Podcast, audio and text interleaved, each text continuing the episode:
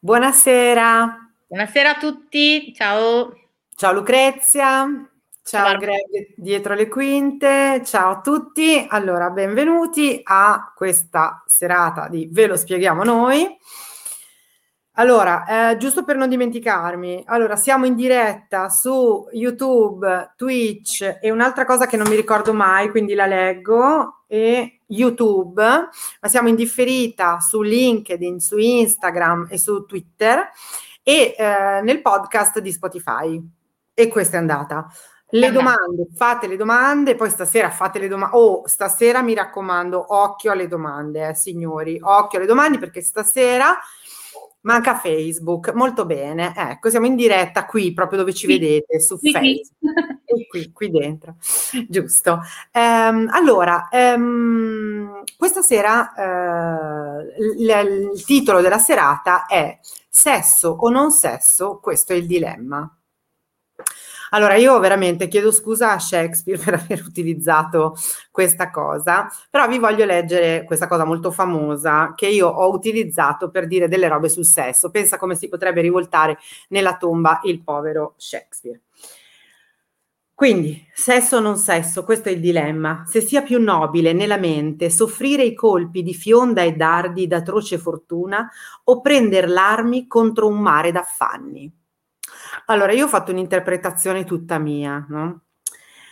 Cioè vorrebbe dire o trovi un'intesa sessuale a culo, mi viene da dire, cioè d'atroce fortuna, oppure, oppure eh, prendi l'armi contro un mare d'affanni e quindi ti tiri sulle maniche e cerchi di capire delle cose. Naturalmente non è questo quello che voleva dire eh, il compianto, però io l'ho voluto utilizzare così. Allora, cosa vuol dire? Se, se, ti va di fortuna che trovi proprio quell'intesa di cui poi magari parleremo anche, ma stasera volevamo puntare un po' l'attenzione sulle, sulle cose che in realtà pensiamo di sapere, ma non, non so se sappiamo esattamente.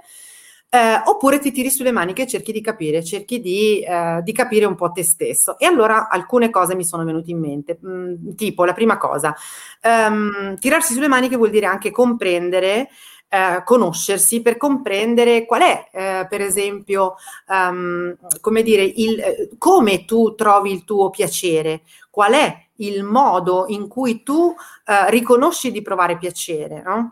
Eh, non seguendo le regole di altri, ma seguendo le tue, no? in qualche maniera. Quindi questo è un tirarsi sulle maniche. Um, l'altra cosa importante è um, siamo veramente liberi su un, come dire, sull'argomento sesso?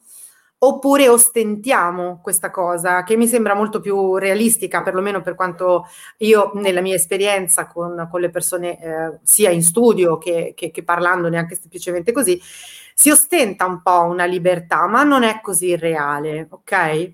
L'altra cosa importante era a volte il sesso può essere eh, un modo ehm, ovviamente disadattivo per farsi accettare, no? un, un, passaggio che alcune persone ritengono obbligato ehm, per essere interessanti o accettati e questo naturalmente è una roba destinata a far fallire quella intesa o, o, o sia sessuale con una persona ma anche a far fallire, eh, come dire, dentro di sé la sensazione eh, che quello sia proprio il modo per stare bene, no? Um, e un'altra cosa che mi veniva, mh, mm, volevo dire, ma perché volevo buttarla lì così, un po' per sentire se qualcuno conosce questa cosa, um, le vocine per fare sesso. Allora, voi direte, come sono le vocine per fare sesso? Allora, io ho alcuni pazienti, sia uomini che donne, devo dire la cosa è molto par condicio, eh, che quando si tratta di richiedere, come dire, no? invece di riuscire a chiedere vuoi fare l'amore, vuoi fare sesso, vuoi fare quello che vuoi fare, eh, loro usano delle voci da cartone, come le voci dei cartoni animati da piccolini, pupazzetti, no? Um, e questo è una cosa che um, dice di quel momento, cioè dice um, di quella difficoltà ad accettare un possibile o anche non possibile rifiuto. Cioè, io faccio la vocina da cartone perché è più difficile dire un no a qualcosa di, che appare tenero e, eh, come dire, indifeso. Il punto è che quella cosa tenera e indifesa non muove minimamente nessuna attrazione sessuale dall'altra parte e, e il naufragio è sicuro. Per cui ci sono delle cose che magari nella nostra quotidianità noi ehm, riteniamo, come dire, mh, semplici e non, e non particolarmente problematiche, ma che in realtà possono nascondere, come vedremo, um, delle difficoltà ecco, rispetto a questa appunto uh, presunta libertà sessuale.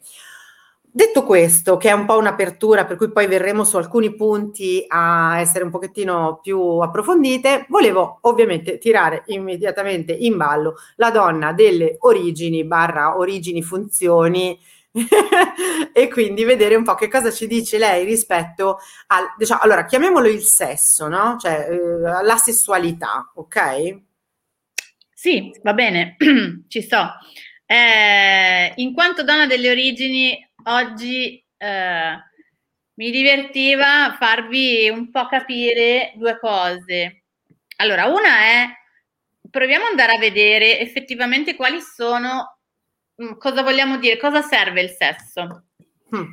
E non ridete, eh, perché il sesso ha tantissime funzioni che non sono solo quella del divertimento e non sono neanche solo quella del riprodursi, anche se in effetti quella è la più importante, cioè il motivo per cui la natura eh, ha inventato questo sistema che noi chiamiamo sesso, ma che non è nient'altro che la riproduzione sessuata, cioè dove servono due robe diverse che si uniscono e creano una, un qualcosa di ancora diverso, ok? Questo tipo di riproduzione è completamente diversa da quella asessuata, dove invece ci si clona. Hm? C'è un sacco di animali, piante, eccetera. Eh, quindi dove non c'è delle non c'è bisogno di una differenza, ma noi invece ci occupiamo di quella sessuale.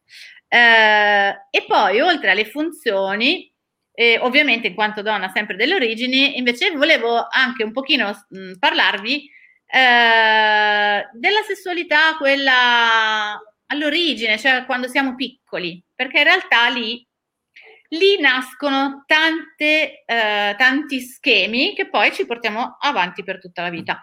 Però, con ordine, allora, le funzioni del sesso riproduttiva per forza, nasce proprio per quello, ok? Quindi eh, continuare la specie. Eh, Freud diceva che il sesso aveva una funzione fondamentale che era quella dello scarico dell'attenzione. Quindi, secondo lui, per stare bene dovevi scaricare eh, la tensione che poteva essere tensione libidica, cioè sostanzialmente sessuale, ma anche altre 100 miliardi di tensioni conflitti, eh, cose che emozioni particolari, negative, eccetera. Comunque tutto eh, la funzione del sesso era quella di permetterci di scaricare tutta sta roba e di liberarcene. Quindi sostanzialmente questo si chiama modello idraulico di Freud, ma sostanzialmente mh, per lui il sesso non era nient'altro che appunto un modo per liberarsi, per provare sollievo. Mh? Eh, in realtà eh, il sesso invece ha tantissime altre funzioni. Vi faccio pensare a alcune che sono di tipo sociale, cioè per esempio ci sono due funzioni importanti che ha il sesso a livello sociale, una è aggregativa e una è di differenziazione. Quella di differenziazione è facile perché noi ci identifichiamo o in maschio o in femmine, più o meno, ok? Non sto pensando a tutte le varie vie di mezzo fluide, ma da un punto di vista semplicemente di differenziazione, il sesso è la prima cosa che ci differenzia. O siamo maschi o siamo femmine, ok? Quindi crea comunque una dialettica tra due cose diverse. Però c'è anche una funzione aggregatrice che è quella che soprattutto nell'ultimo periodo, insomma, si sta eh, sta diventando sempre più importante, che è mi aggrego, cioè sento di appartenere a una comunità in base al mio orientamento sessuale, quindi posso appartenere una, alla comunità etero, ma posso appartenere alla comunità omosessuale, o transgender o fluida, ok, o assessuata, o poi ci sono due milioni di definizioni che non sto qua a elencare, ma in realtà il senso è proprio questo. Il sesso ha una funzione aggregatrice. Dopodiché, quando io faccio parte di quella comunità, per esempio LBGT, non riesco mai a ricordarmi la sigla perfetta, ma insomma, eh, dentro lì non c'è solo il sesso, cioè non è solo quello il parte, come dire, come elemento che aggrega, ma poi lì ci sono tantissimi valori, tantissime eh, modalità espressive che rendono quel gruppo un gruppo stabile e coeso. Quindi voi pensate che appunto a partire dalla sessualità in realtà ehm, si crea una funzione che aggrega. Altra funzione importante, che è poi quella di cui parleremo tanto stasera, è quella comunicativa. E qui sto parlando della funzione del sesso in una coppia. Ehm, il sesso in una coppia serve a tante cose, sostanzialmente serve a comunicare delle cose, ok? E vi faccio degli esempi. Può comunicare il livello di intimità, quanto noi riusciamo a essere intimi, quindi a poterci, diciamo, scambiare cose, emozioni, con l'altra persona, però possiamo anche comunicarci l'affetto, l'amore, eh, possiamo comunicarci dei conflitti e magari possiamo anche comunicarci il, le riparazioni di questi conflitti o quantomeno provare, ok? Eh, possiamo comunicare aggressività, possiamo comunicare seduzione, possiamo comunicare la definizione dei ruoli all'interno di quella coppia, che possono essere ruoli gerarchici, chi comanda, che possono essere ruoli sociali, ruoli mh, mm, di genere, chi fa il maschio, chi fa la femmina, ma non solo a livello di posizione, eh. intendo proprio come eh, ruolo di genere, quindi tutto ciò che è legato all'immaginario maschile e tutto ciò che è legato all'immaginario femminile. In una coppia comunque i ruoli si possono scambiare eh, attraverso il sesso tutto questo può accadere ed è una forma di comunicazione all'interno di una coppia. Poi andremo a vedere che eh, insomma non può essere l'unica forma di comunicazione, ok? Perché in realtà è un po' limitata, un po' limitante e limitata. Um, ancora a livello sociale, una funzione del sesso è quella di eh, definire degli standard.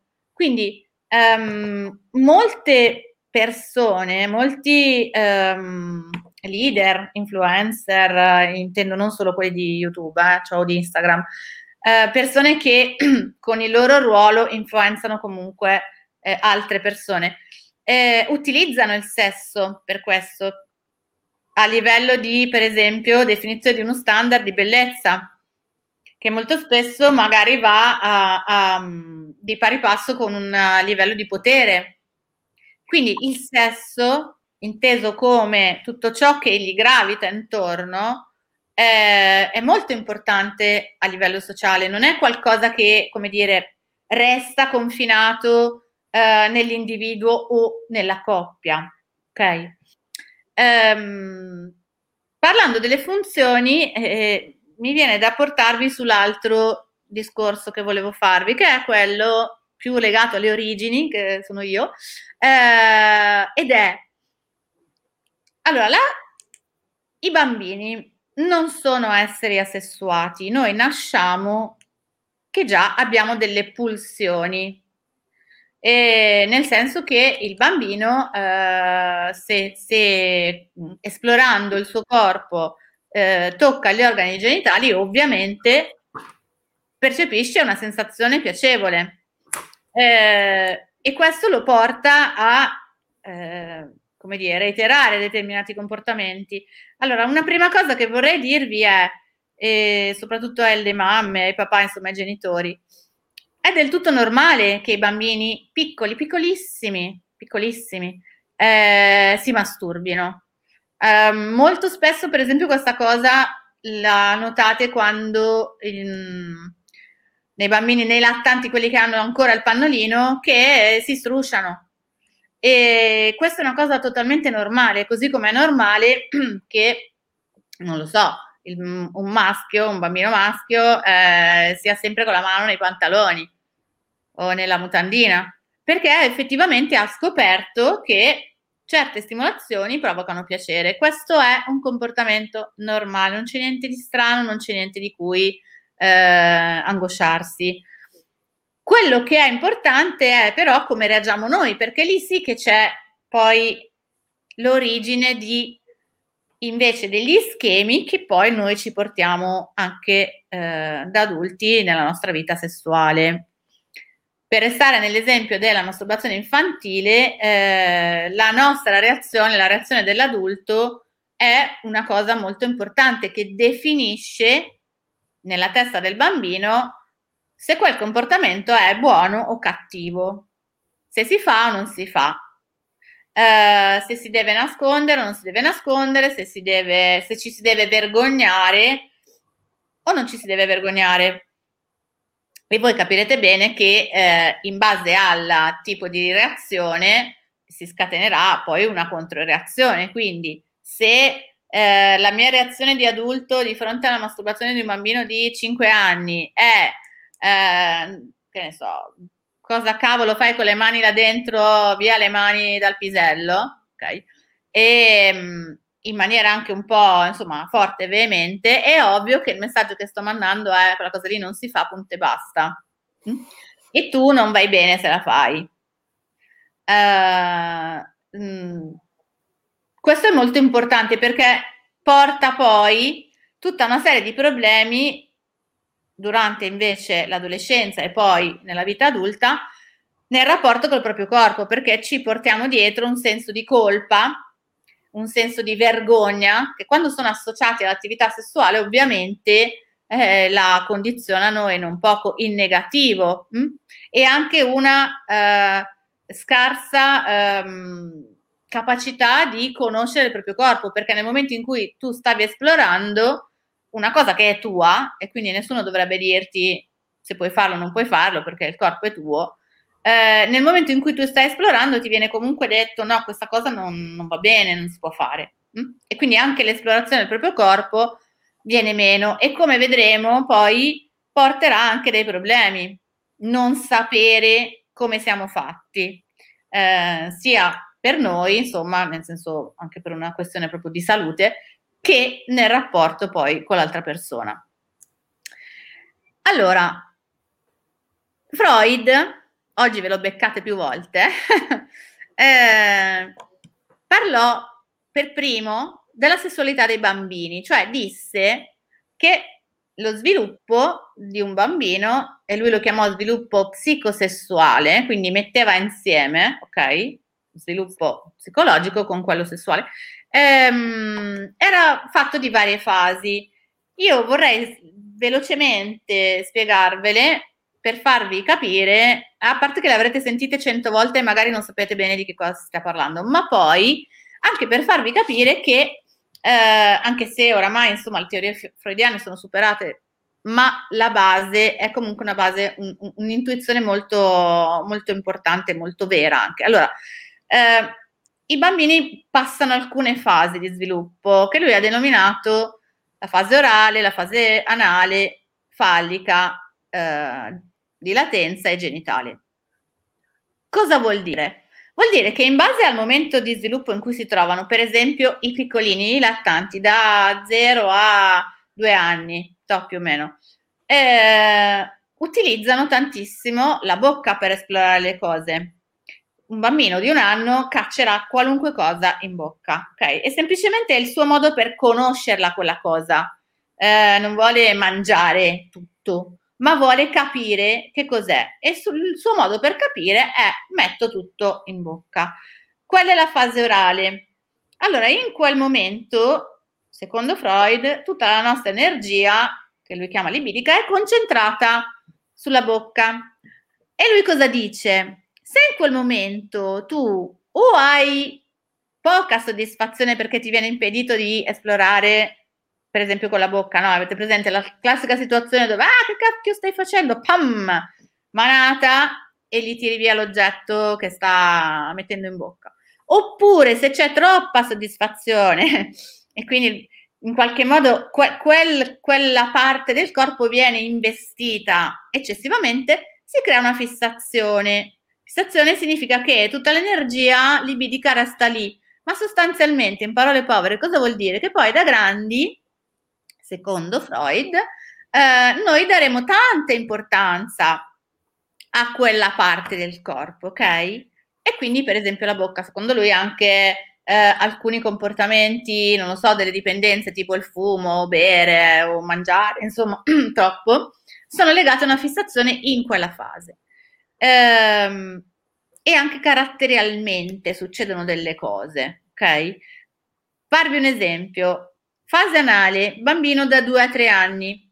Allora, in quel momento cosa succede? Che noi chiediamo ai bambini di mh, mm, togliere il pannolino e imparare a fare la pipì e la cacca nel vasino. Quindi gli stiamo dando un primo grande, grandissimo shock, perché no, non puoi più fare quello che hai fatto fino adesso e ora ti devi trattenere. Non puoi farla quando vuoi, come vuoi, dove vuoi, ma ti devi trattenere, ok? Questo, secondo Freud, provocava una grossa attenzione psicologica e investimento libidico sulla zona anale, perché è lì dove trattieni o lasci andare. E se ben vi ricordate, in tutte le nostre puntate precedenti abbiamo tanto parlato dell'importanza di saper lasciare andare, di non trattenere, di non accumulare. Okay. Quando ci sono dei problemi durante quella fase, e i problemi, per esempio, possono essere che il momento di eh, imparare a, a, controllarsi, a controllare, mm, a fare il controllo sfinterico era sbagliato e quindi viene chiesto troppo presto. Hm? Oppure viene chiesto in maniera molto rigida, eh, con magari una, un'educazione severa, ok? Quindi, oh mio Dio, l'hai fatta nel pannolino ancora, te l'hai fatta addosso, umiliazione, vergogna. Lì succede la fissazione e quindi la parte che viene investita è quella anale per cui questo cosa significa? Non che da grandi vi piacerà soltanto una cosa, un pochino anche, ma non solo quello. La cosa più importante è che resta una costante attenzione a ciò che si trattiene o a ciò che si lascia andare e quindi anche il carattere ne risulta eh, influenzato, ok? A livello di rigidità, a livello di meticolosità, precisione, bisogno di avere tutto sotto controllo. Eh, per farvi capire la, mm, la fase secondo Freud dove noi diventiamo maturi sarebbe quella che lui chiama la fase genitale, cioè in pratica dove a partire da dei momenti dove tutta l'energia è fissata solo in dei pezzi del corpo, no? Prima c'è la bocca, poi c'è l'ano, poi c'è la fase fallica, per cui l'organo genitale maschile o anche il clitoride nella femmina, eh, ma poi nella fase genitale, secondo Freud, un po' la, la, l'energia viene messa nel globale, nella persona. E allora tu ti innamori, ti piace, insomma, qualcuno nella sua interezza, non in una parte specifica e basta. Okay. Quello sarebbe, eh, diciamo, la, la, il punto d'arrivo dello sviluppo psicosessuale, secondo Freud. Vedrete adesso man mano che andiamo avanti, che anche se insomma la teoria è vecchia, è stata superata, nel senso che è stata molto approfondita, insomma ci sono tantissime cose nuove, però in realtà questi capisaldi comunque permangono, mh? Hm? anche e soprattutto a livello di ehm, fissazioni su degli oggetti parziali, quindi mi piace solo una roba, mh? Hm? oppure globali e quindi la persona nel suo complesso. Um, se c'è qualcosa che non vi torna, che non vi è chiaro, comunque chiedetemi, scrivete nelle domande perché mi rendo conto che insomma non è facilissimo, però è una, è una cosa secondo me molto interessante, soprattutto nella uh, relazione che c'è tra il corpo e poi anche però la personalità, il carattere, la mente delle persone. Che ne dici, Barbara? Sì, sì, sì, mm, mi veniva in mente di spendere adesso proprio due, due parole prima di parlare dell'argomento mm. che volevo parlare io di questa cosa. Hai ragione, hai parlato di queste fasi, hai parlato della parola fissazione, hai parlato di cose ehm, che effettivamente no, possono poi portare in età più adulta a una serie di, come dicevi tu, ehm, come dire, di comportamenti sessuali che in qualche modo um, eh, hanno come unico obiettivo e desiderio una parte, no? Noi una parte del corpo, adesso andiamo semplici, cioè allora eh, ci sono persone che fanno fatica a raggiungere l'orgasmo se non hanno un piede in mano o da qualche altra parte. No, eh, dico, sono oggetti parziali in quel senso, cioè persone no. che non hanno raggiunto quella fase in qualche maniera che tu eh, hai, eh, di cui hai parlato prima, la fase genitale, dove l'oggetto diventa parziale, cioè una persona mi piace, mi attrae perché è intera. Totale con tutte le sue parti, no? Mentre invece ci possono essere delle parcellizzazioni, ci possono essere eh, proprio, come dire, mh, delle modalità e dei comportamenti sessuali che vengono eh, parzializzati e da lì possiamo vedere alcuni appunto feticismi piuttosto che altre, altri comportamenti che non sono, che noi non, non vogliamo eh, ehm, chiamare delle perversioni, non è quello il punto, ma sono delle eh, dimensioni un pochettino più restrittive per quanto riguarda eh, la possibilità per esempio di provare piacere e sono anche difficili da comunicare, no? All'interno per esempio delle coppie può essere difficile comunicare, guarda sì, tu mi piaci tanto, però io l'orgasmo lo posso raggiungere soltanto in quel modo lì, perché può essere essere complicato. Quindi quelle attenzioni di cui parlava prima Lucrezia, così ehm, come dire, o uh, eh, come si dice, eh, punite tra virgolette sì. eh, o, o, sottolineate comunque in maniera negativa possono portare poi a tutta una serie di eh, sia complessi dal punto di vista della vergogna e della colpa, ma anche di comportamenti di, eh, di, in cui ci si rende più ossessivi in quel determinato comportamento, come a volte può accadere, per esempio, per poi situazioni come dire come l'ipercontrollo, eccetera, che possono portare a, per esempio, comportamenti masturbatori ripetitivi obiettivi che non sono più, eh, come dire, sani, perché non lo sono più, ma solo, non sono sani perché sono ripetitivi e ossessivi, ok? Perché come dire, mi viene proibita quella roba, io ci porto tanto la mia attenzione, ok? Eh. Allora, eh, visto... Scusami, volevo solo mh, mm, aggiungere una cosa, eh, solo per fare un attimo sorridere. E il fatto che diventiamo ciechi, eh, soprattutto i maschi diventano ciechi se eh, si masturbano, ehm, visto che stavamo parlando di bambini che eh, si toccano e che per, capiscono che c'è un piacere no, nel fare quella, quell'attività, non, è, non, non, non, viene dal nulla, cioè io non lo sapevo neanche io, l'ho scoperto studiando che in realtà nel 1700 e qualcosa sì. Venne stampato un opuscolo eh, che era una cosa, una, un opuscolo pubblicitario di una roba, un rimedio di erbe eh, che doveva servire proprio a, eh, non dico a guarire, però insomma a migliorare la situazione di coloro che diventavano ciechi a causa della masturbazione. Quindi questo signore che ha inventato il rimedio, un genio, perché praticamente l'avrebbe venduto a tutto il mondo, scrisse proprio che era il rimedio ideale per i problemi di vista causati dall'attività di masturbazione. Quindi sappiatelo, sapevate che è una cosa che mi ha fatto parecchio ridere, insomma, da qualche parte arriva. No, no, infatti, diventi cieco, era quella roba lì. Eh, io vorrei portare allora l'attenzione, già che siamo in tema di masturbazione, sull'argomento della masturbazione femminile.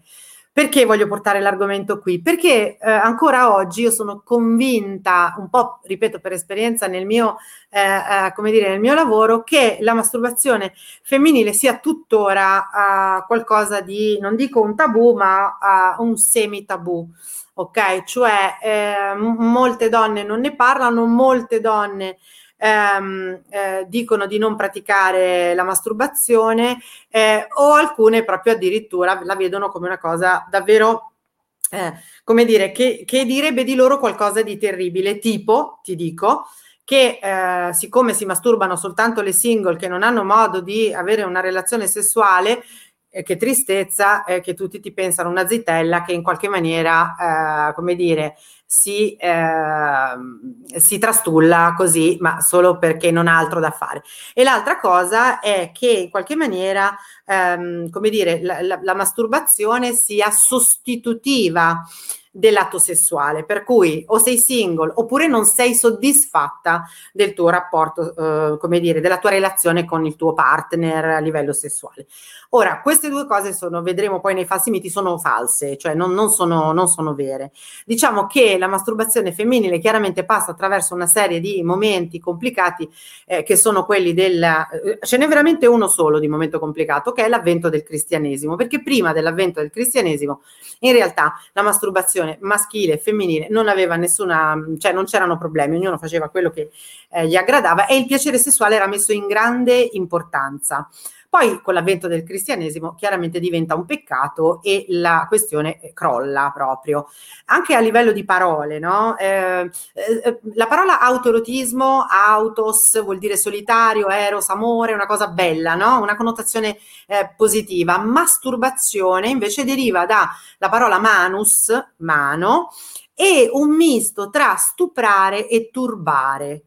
Quindi una roba molto, molto, molto eh, connotata molto negativamente, no? E quindi questa cosa, questa un po' su tutti, quindi sui maschi e sulle femmine, ma sulle femmine la cosa diventa più complessa, eh, perché le femmine eh, sono in qualche modo mh, mm, eh, costrette a ehm, come dire, eh, eh, immaginare per questioni davvero educative e culturali che il loro piacere sia secondario a qualcos'altro, tipo alla riproduzione o addirittura inutile, ok? Eh, perché non, non, non, cambia molto poi ai fini, come dire, di una questione pratica, no? Se tu provi piacere o meno.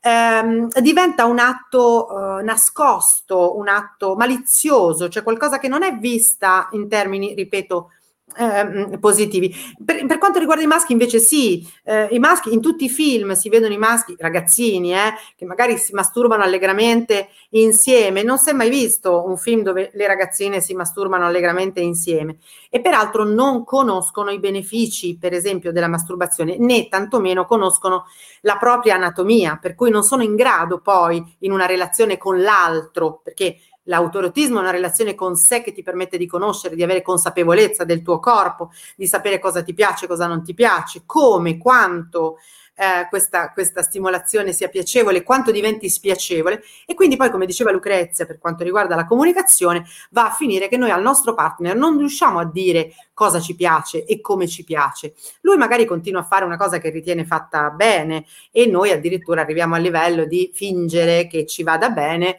e lì si rompe tutto, ma non è che si rompe solo il rapporto sessuale, si rompe proprio la relazione, no?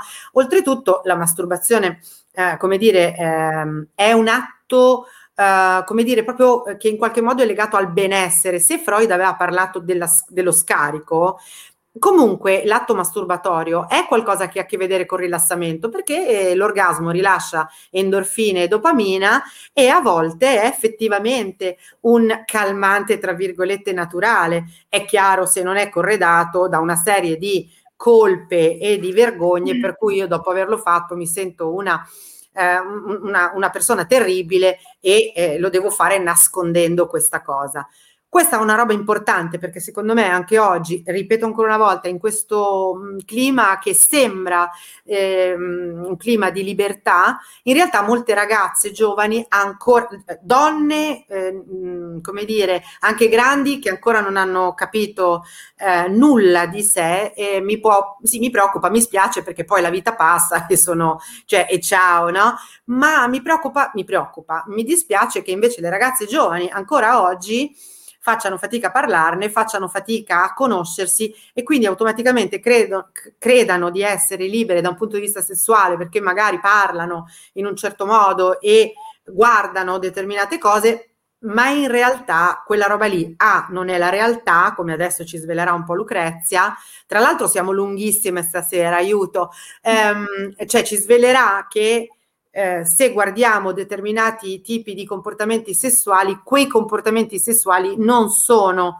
la normalità e alcune ragazze possono pensare che per esempio appunto l'uso di internet, di, di film di un certo tipo, eccetera, parli del normale comportamento sessuale, ma ciò non è vero, men che meno, men che meno per quanto riguarda la masturbazione, che in alcuni film eh, porno o in alcuni eh, film di un certo tipo, come dire, eh, viene ehm, esasperata, no? O viene legata soltanto a comportamenti appunto eh, quasi eh, legati solo a una sfera, che è quella eh, del, dell'esagerazione, non so come dire, non del benessere, ma dell'esagerazione, dell'esasperazione eh, sessuale, n- ma non tanto della conoscenza di sé, ok? Quindi a questo punto volevo in effetti che Lucrezia ci parlasse un po' di questa cosa del ma se io guardo un film porno, ma quella sarà la realtà? Sì. Di come si fa sesso? Eh, sì, è un argomento che mh, mm, sento spessissimo mie, dalle mie pazienti, eh, soprattutto da quelle giovani. Eh, l'ansia da prestazione femminile, che è diversissima dall'ansia da prestazione del maschio. Uh, ma è un'ansia proprio da prestazione nel vero senso della parola, cioè um, è, è come se pian piano si fosse legato alla sfera sessuale nelle femmine che comunque ovviamente sono eh, più libere e quindi eh, accedono più facilmente no, al comportamento sessuale di quanto potesse essere 30, 40, 50 anni fa. Okay? Um, c'è una grandissima competizione, quindi le ragazze percepiscono di essere in qualche modo valutate è un po' come eh, succede per esempio con i social, dove ehm, la tua immagine è eh, prontamente valutata, giudicata e quindi anche criticata o al contrario apprezzata da un sacco di gente in maniera molto esplicita. Quindi ti viene detto fai schifo, sei bella senza troppi problemi, ok? La stessa cosa sta succedendo anche sulla sfera sessuale, quindi è come se le ragazze eh, sapessero, pensassero di dover, eh, come dire, soddisfare un livello, uno standard da un punto di vista proprio di, di, di, di ciò che sanno fare, di come lo sanno fare, che è uno standard elevatissimo perché è lo standard eh, cinematografico e quindi del video porno, del, del, del, dell'immaginario comunque costruito su, eh, sul porno loro sanno perfettamente che i maschi eh, hanno quello come eh, riferimento, no? E quindi di conseguenza pensano di dover eh, soddisfare quel tipo di aspettativa. Eh, e qui c'è secondo me un, un, um, un, doppio fraintendimento, nel senso che sia loro, le, le ragazze, hanno la sensazione di dover soddisfare questo standard, ma perché non c'è nessuna comunicazione reale sul sesso tra maschi e femmine, cioè tutta la comunicazione che c'è sul sesso tra maschi e femmine, ragazzi, giovani intendo, è eh, mediata da o il sarcasmo o l'ironia, il meme o ehm, come dire, il, la parte legata al porno. Non c'è una vera e propria comunicazione, non si parlano di ciò che effettivamente si aspettano davvero. L'uno non dall'altro. Esatto, non c'è neanche tra le ragazze c'è pochissima consapevolezza di avere, per esempio, uh, diritto a provare piacere, ma c'è tantissimo l'ansia di quello che loro devono saper fare per poter essere giudicate all'altezza dall'eventuale compagno. E questo uh, lo dico in termini mh, mm, proprio di uh, constatazione perché molto spesso mi capita di sentire questo tipo di uh, affermazioni no, appunto dalle mie, dalle mie pazienti.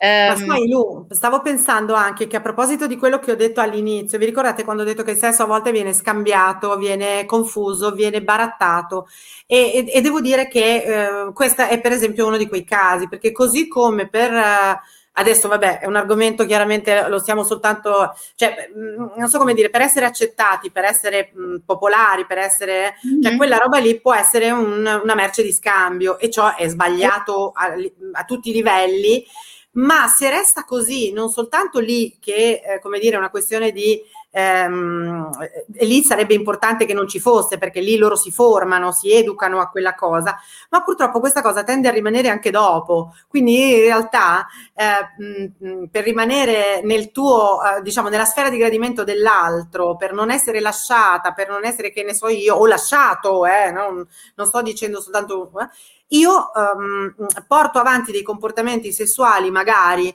eh, di cui non me ne importa nemmeno tanto o che comunque eh, mi creano quell'aspettativa di cui parlavi tu, per cui non sono bravo, non sono brava, no? Molte donne lo dicono per il sesso orale, non sono brava a fare quella roba lì con gli uomini, no? E molti uomini dicono non sono bravo a fare quella roba lì alle donne, sesso orale, cioè perché in realtà stanno pensando a un eh, come dire, a uno standard che di fatto non è reale.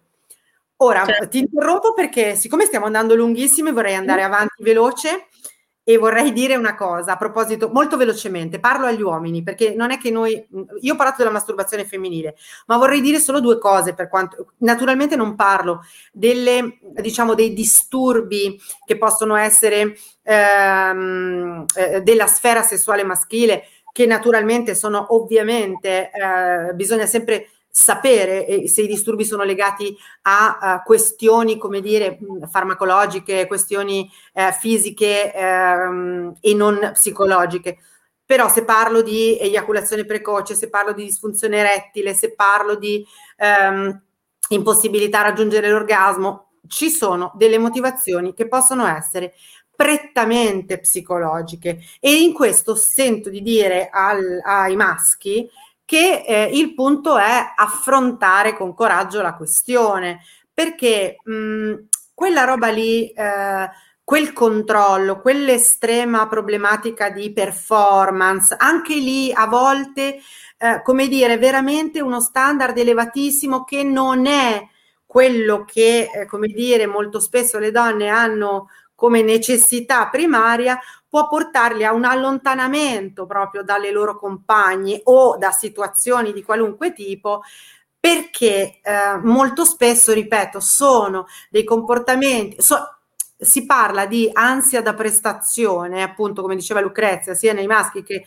nelle femmine e nei maschi questa, uh, questa questione di ipercontrollo della propria capacità, della propria, um, come dire, di quello standard che a volte hanno in mente li porta proprio fuori strada perché l'attenzione va sulla riuscita e la riuscita non può riuscire, che non è italiano, perché eh, è troppo pressata. Tant'è che molti sessuologi, quando una coppia va lì, a un certo punto dicono: Ok, voi sospendete qualunque tipo di rapporto sessuale, il che vuol dire che qualunque tipo di pressione non è adatta a niente. Io dico solo una cosa, è necessaria, è necessario un ampliamento uomini, un ampliamento, cioè se sospendiamo eh, il rapporto sessuale c'è un mondo di altre cose che in qualche modo possono portarvi a un'intimità maggiore con la vostra compagna o con chiunque, che può essere sperimentata in maniera da non appunto tornare su un problema mh, unico, no? Che in quel momento aggiunge solo uh, pressione alla pressione che già c'è, ok? Quindi questo era, non, non voglio, ripeto, parlare nello specifico perché sennò eh, sempre per la serie dobbiamo doppiare la puntata. e non, è, non possiamo doppiare la puntata. Certo. Allora, no. adesso noi avevamo preparato una serie di cose che eh, di cui vogliamo parlare brevemente, come delle pillole, no? I falsi miti eh, riguardanti il sesso. Quello che si dice, no? Allora, la prima che vi dico, che vi butto lì, è che fanno sesso solo i giovani. Fanno sesso solo i giovani. Questo è un falso mito per questo falso mito ehm, abbiamo tutta una serie di cose. Avete presente tutti i film dove si vede che quelli di una certa età muoiono sempre di infarto mentre stanno facendo sesso con una più giovane? Beh, non è esattamente così, nel senso che non è che l'infarto nece- venga necessariamente perché in qualche modo stai facendo sesso. È un modo per dire che le persone oltre a una certa età eh, per quelle persone il sesso è pericoloso. In realtà, io vi leggo questa frase che è molto carina, il desiderio sessuale dura finché lo si legge nello sguardo del partner. Quindi è un falso mito si fa in maniera differente. Probabilmente ci sono, e ci sono statistiche statistiche in cui le coppie o le persone anche che consideriamo non, non, non, tanto giovani, consideriamo proprio anziani, ok? Hanno comunque una vita sessuale che magari è qualitativamente differente eh, da quella e quantitativamente, scusate, differente da quella di, più gio- di persone più giovani, ma non qualitativamente peggiore. Ok? Quindi questo è un falso mito. Io li dico tutti io i miei, poi dici tutti tu i tuoi. Come vuoi. Allora, il sesso non è un fatto che riguarda il corpo, perché voi sapete, io sono psicosomatista convinta, il corpo e la mente sono la stessa cosa. Non è che tu puoi fare, cioè, non so come dire, oltretutto ci sono dei detti legati un po' volgari, ma che dicono, cioè, quando, vabbè, almeno dalle mie parti, lo dico proprio così, il pene, non vuole pensieri, loro dicono in modo un po' così, un po' più, più, più volgare, ehm, è perché non si può, non si può scindere il corpo dal fatto che, eh, come dire, eh, sia eh, collegato, ma non collegato, che sia la stessa cosa della mente. Se la mente è portata via, non ci può essere quella confusione con l'altro che ci porta a provare piacere in certe situazioni. Quindi no, il sesso non è corpo cose normali e cose non normali. E qui uh, si sta parlando di fantasie sessuali e di comportamenti sessuali, che riprendono un po' le cose che dicevamo prima. Allora, sulle fantasie sessuali, cioè si dice che se hai delle fantasie sessuali di un certo tipo, sei un po' strano, strana, strano e strana. Allora, no, nel senso che le fantasie sessuali sono le fantasie e le fantasie possono essere la qualunque, perché non sono i, poi, come dire, i comportamenti qualora ce ne fossero di veramente assurde. Voglio soltanto dirvi una cosa, a volte molte donne mi dicono di sentirsi in grande difficoltà perché hanno fantasie di essere prese con violenza, di essere eh, prese con violenza, obbligate, legate, e allora, eh, come dire, mi dicono, ma dottoressa, ma allora vuol dire che io voglio essere stuprata? No, no, non è quello. Questo comportamento dell'essere prese con più violenza riporta solo a una modalità istintiva di alcune persone di avere, come dire, eh, quel... Um, eh, il gioco della, sottomi- della sottomissione, del controllo più in, in, maniera più forte. Non è quella roba lì, non è che siamo delle pazze malate che pensiamo che vogliamo essere stuprate dietro l'angolo. Stessa cosa per quanto riguarda i comportamenti sessuali, cioè alcuni comportamenti, non, esi- non, non pensiamo alle perversioni che eh, non abbiamo nemmeno spiegato perché non è il nostro ambito. Ci sono dei comportamenti sessuali che a volte possono essere mh, mm, mm, mal, mh, mm, come dire, um, giudicati semplicemente perché non sono conosciuti e, eh, come dire, e si pensa che non possa essere mai condivisi da qualcuno, tipo appunto voglio che tu mi tocchi col piede perché se non mi tocchi col piede non funziona, insomma. E quella roba lì eh, non può essere considerata, può essere considerata solo una roba appunto parziale, di parzialità dell'oggetto sessuale, ma di fatto, come dire, se eh, trovate una persona che ha piacere di fare questa cosa, non è un problema e non stiamo parlando di patologia. Um, e poi un'altra cosa che volevo dirvi era, ah sì, questa cosa qua, velocissimi, proprio, allora, gli uomini hanno bisogno di fare sesso, le donne no perché le donne lo fanno per amore, o se abbiamo chiamato sto sesso, sesso. Ecco, sta roba del bisogno che a volte ha fatto passare i tradimenti per, come dire, eh, ma avevo bisogno, ok? Cioè, quantomeno è pari, nel senso che se la vogliamo mettere sul fronte del bisogno come scarica tensionale di cui si parlava con Freud, è uguale, cioè è, è la stessa identica cosa. L'accumulo, come dire, è vero che ai tempi non si parlava delle donne, ma perché ai tempi non se ne poteva parlare delle donne, oggi invece ne parliamo. Quindi direi che si può parlare di desiderio sessuale, ma non di gli uomini hanno bisogno e quindi possono in qualche modo eh, tradire per necessità e le donne invece solo per amore. Io i miei falsi miti li ho buttati lì. Sì, le necessità sono mangiare, bere, respirare. Ecco. Se non si fa sesso non è che si muore, quindi questa, questa paraculata del bisogno fisiologico sicuramente l'ha inventata un maschio. Eh, ma appunto è un falso mito, nel senso che non esiste. Eh, se vogliamo vederla come Freud, ok, abbiamo tutti quanti bisogno di uno scarico, ma comunque certo. la roba lì è superata, ragazzi. Cioè, no, ma anche se, fosse, anche se fosse, potrebbe essere appunto in allegria che è una forma masturbatoria eh, per bene e potrebbe fare sì, duopo. Esatto. Quindi troviamoci delle altre motivazioni più serie. Uh, allora, falsi miti, altre cose interessanti che possono aiutarvi a uh, vedere le robe con uh, qualche strumento in più. allora, il sesso riparatore. Ah. Quante volte mi sento dire che ha ah, il sesso riparatore e io faccio litigo tantissimo con il mio fidanzato, il mio marito, quello che è, e però poi è bellissimo fare la pace, dopo noi facciamo sempre la pace facendo l'amore. Ok, voglio dirvi che non esiste, non è un, è un falso mito nel senso che il sesso riparatore non esiste, non ripara niente.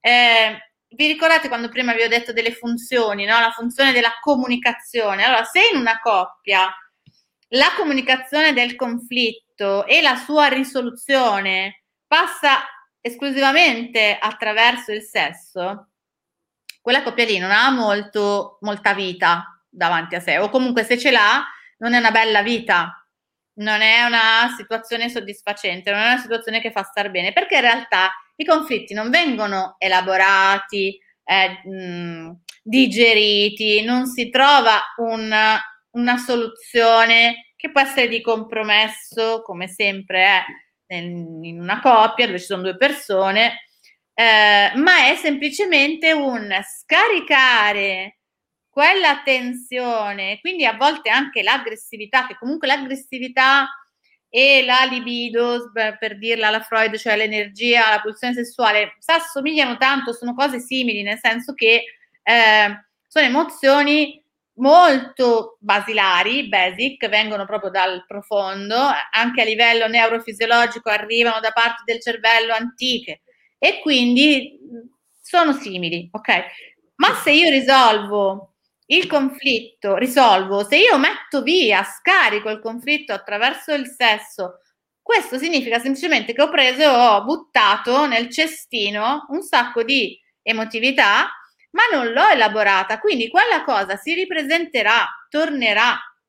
Eh, per cui il mio consiglio è non usate il sesso per riparare, cioè potete usarlo come, come si può dire, ehm, Dopo, eh, dopo, che hanno, dopo, che hanno, parlato, ecco, esatto. dopo che hanno esatto. parlato e che hanno fatto pace. Esatto, suggello, ok? Cioè, ecco. una definizione, ok, che figata, siamo, abbiamo fatto la pace, ci siamo trovati un accordo a quel punto fantastico. Divertiamoci. Esatto, ok. Eh, ah, vabbè, un altro falso mito che sicuramente però già sapete è quello dell'orgasmo simultaneo. In tutti i film, che siano d'amore, che siano mm, di sesso, che siano porno, che siano quel cazzo che volete. Ma soprattutto proprio... l'amore. Eh, soprattutto l'amore, sì, è vero. Eh, il top del top è l'orgasmo simultaneo, che è una cosa che fisiologicamente è praticamente impossibile perché i tempi, per la fisiologia, per come siamo fatti, che siamo fatti diversi tra maschi e femmine, è proprio difficile che succeda questa cosa. Se lo abbiamo come standard, sempre della serie l'ansia da prestazione, e quindi nella nostra testa una, un, rapporto è, è, è, è buono, funziona, è, ideale se il sesso culmina con l'orgasmo simultaneo e se no, no. E lì eh, subiremo costantemente delle frustrazioni e questo porta, per esempio, molte donne a fingere perché comunque in qualche modo riesci a, a creare eh, in maniera fittizia quello che è una, un'aspettativa che molto spesso non è un'aspettativa poi reale di tutti entrambi. Hm? E anche in questo rientra la questione del comunicare, comunicate, parlate, spiegate, perché sono tanti fraintendimenti che possono mh, mm, accadere, ok? Ma sì, perché eh, diventa una gara, no? Sì, esatto, già è una parte un po' di competizione, insomma. Eh, altri falsi miti possono essere, per esempio, che eh, il sesso programmato fa schifo, tipo nelle coppie con figli, nelle coppie dove c'è organizzativamente una difficoltà, a volte succede che uno deve per forza decidere che quel sabato lì mandiamo i bambini dai nonni e così finalmente si può stare insieme e fare quello che ci pare, ok? Però sembra quasi una soluzione di uh, un po' di, che, che, sia meno, meno bella, meno uh, appassionante rispetto a quello al sesso estemporaneo. E questo è anche un'altra, secondo me, mh, falso mito molto eh, derivato dalla, dal media, cioè dai film, dai libri, dove tutto ciò che è spontaneo è bellissimo e tutto ciò che è programmato fa schifo, dove le coppie riescono sempre a trovare il modo di fare l'amore nei modi più incredibili, anche se hanno otto figli, la nonna con la badante, eccetera. Ok? Quindi anche questo è un falso mito, non è vero, a parte che tutti, tutte le coppie clandestine devono fare sesso programmato perché si devono organizzare e tutte le coppie clandestine fanno un gran sesso, quindi non è quello il punto, ok? Non ci, eh, non ci, non ci focalizziamo sul fatto che dobbiamo per forza seguire le regole che ci vengono un po' imposte dalla, dalle iconografie de, del cinema, dei libri, eccetera. Ok? E altra cosa è, ehm, un altro falso mito è che il vero sesso è quello appunto che vediamo nei porno. Okay? Questo per esempio è un falso mito, cioè è una credenza, diciamo che spesso mh, mm, è più riscontrata nei ragazzi giovani, cioè nelle persone, nei, negli adolescenti che iniziano ad avere in questo momento storico, eh, diciamo, le prime esperienze eh, costantemente sono mm, mediate da, dal mezzo internet e quindi di conseguenza sono facilmente raggiungibili. Eh, apro una parentesi, eh, genitori, sappiate che i vostri bambini riescono ad arrivare dappertutto anche se avete messo 400 eh, parent eh, control. control. Perché c'è modo di arrivare a ehm, contenuti di tipo sessuale anche da siti che voi avete lasciato, diciamo, liberi. Per esempio Amazon, per dirvene solo una, perché su Amazon si possono comprare de- determinati video e ci sono le anteprime e quindi comunque il bambino di 8 anni che ah, liberamente ha accesso ad Amazon perché si compra le figurine, comunque può incappare in uh, contenuti di tipo sessuale. Per cui, um, riprendendo un po' la questione del falso mito, cosa succede? Che comunque eh, crescono proprio già con delle aspettative, eh, a parte esagerate, ma proprio distorte, sbagliate. Non è così, non è, la realtà non è quella, ma nella loro testa invece è quella, ok? Certo. E quindi il, il, problema poi è, eh, come dire, confrontarsi con quella che è la realtà e lì eh, l'autostima può ricevere dei grossi, dei duri colpi, perché in realtà non sarà, non sarà mai come viene proposto, non ci sarà mai quel tipo di resistenza e dimensione e, che e urla so, e stanza. Ok, esatto, la famosa scena delle attaccata al lampadario. Al lampadario che urla. Allora, allora, visto che siamo in ritardissimo, Volevo dire soltanto due cose, quindi una, donne, donne, non è arrivato la routine, ma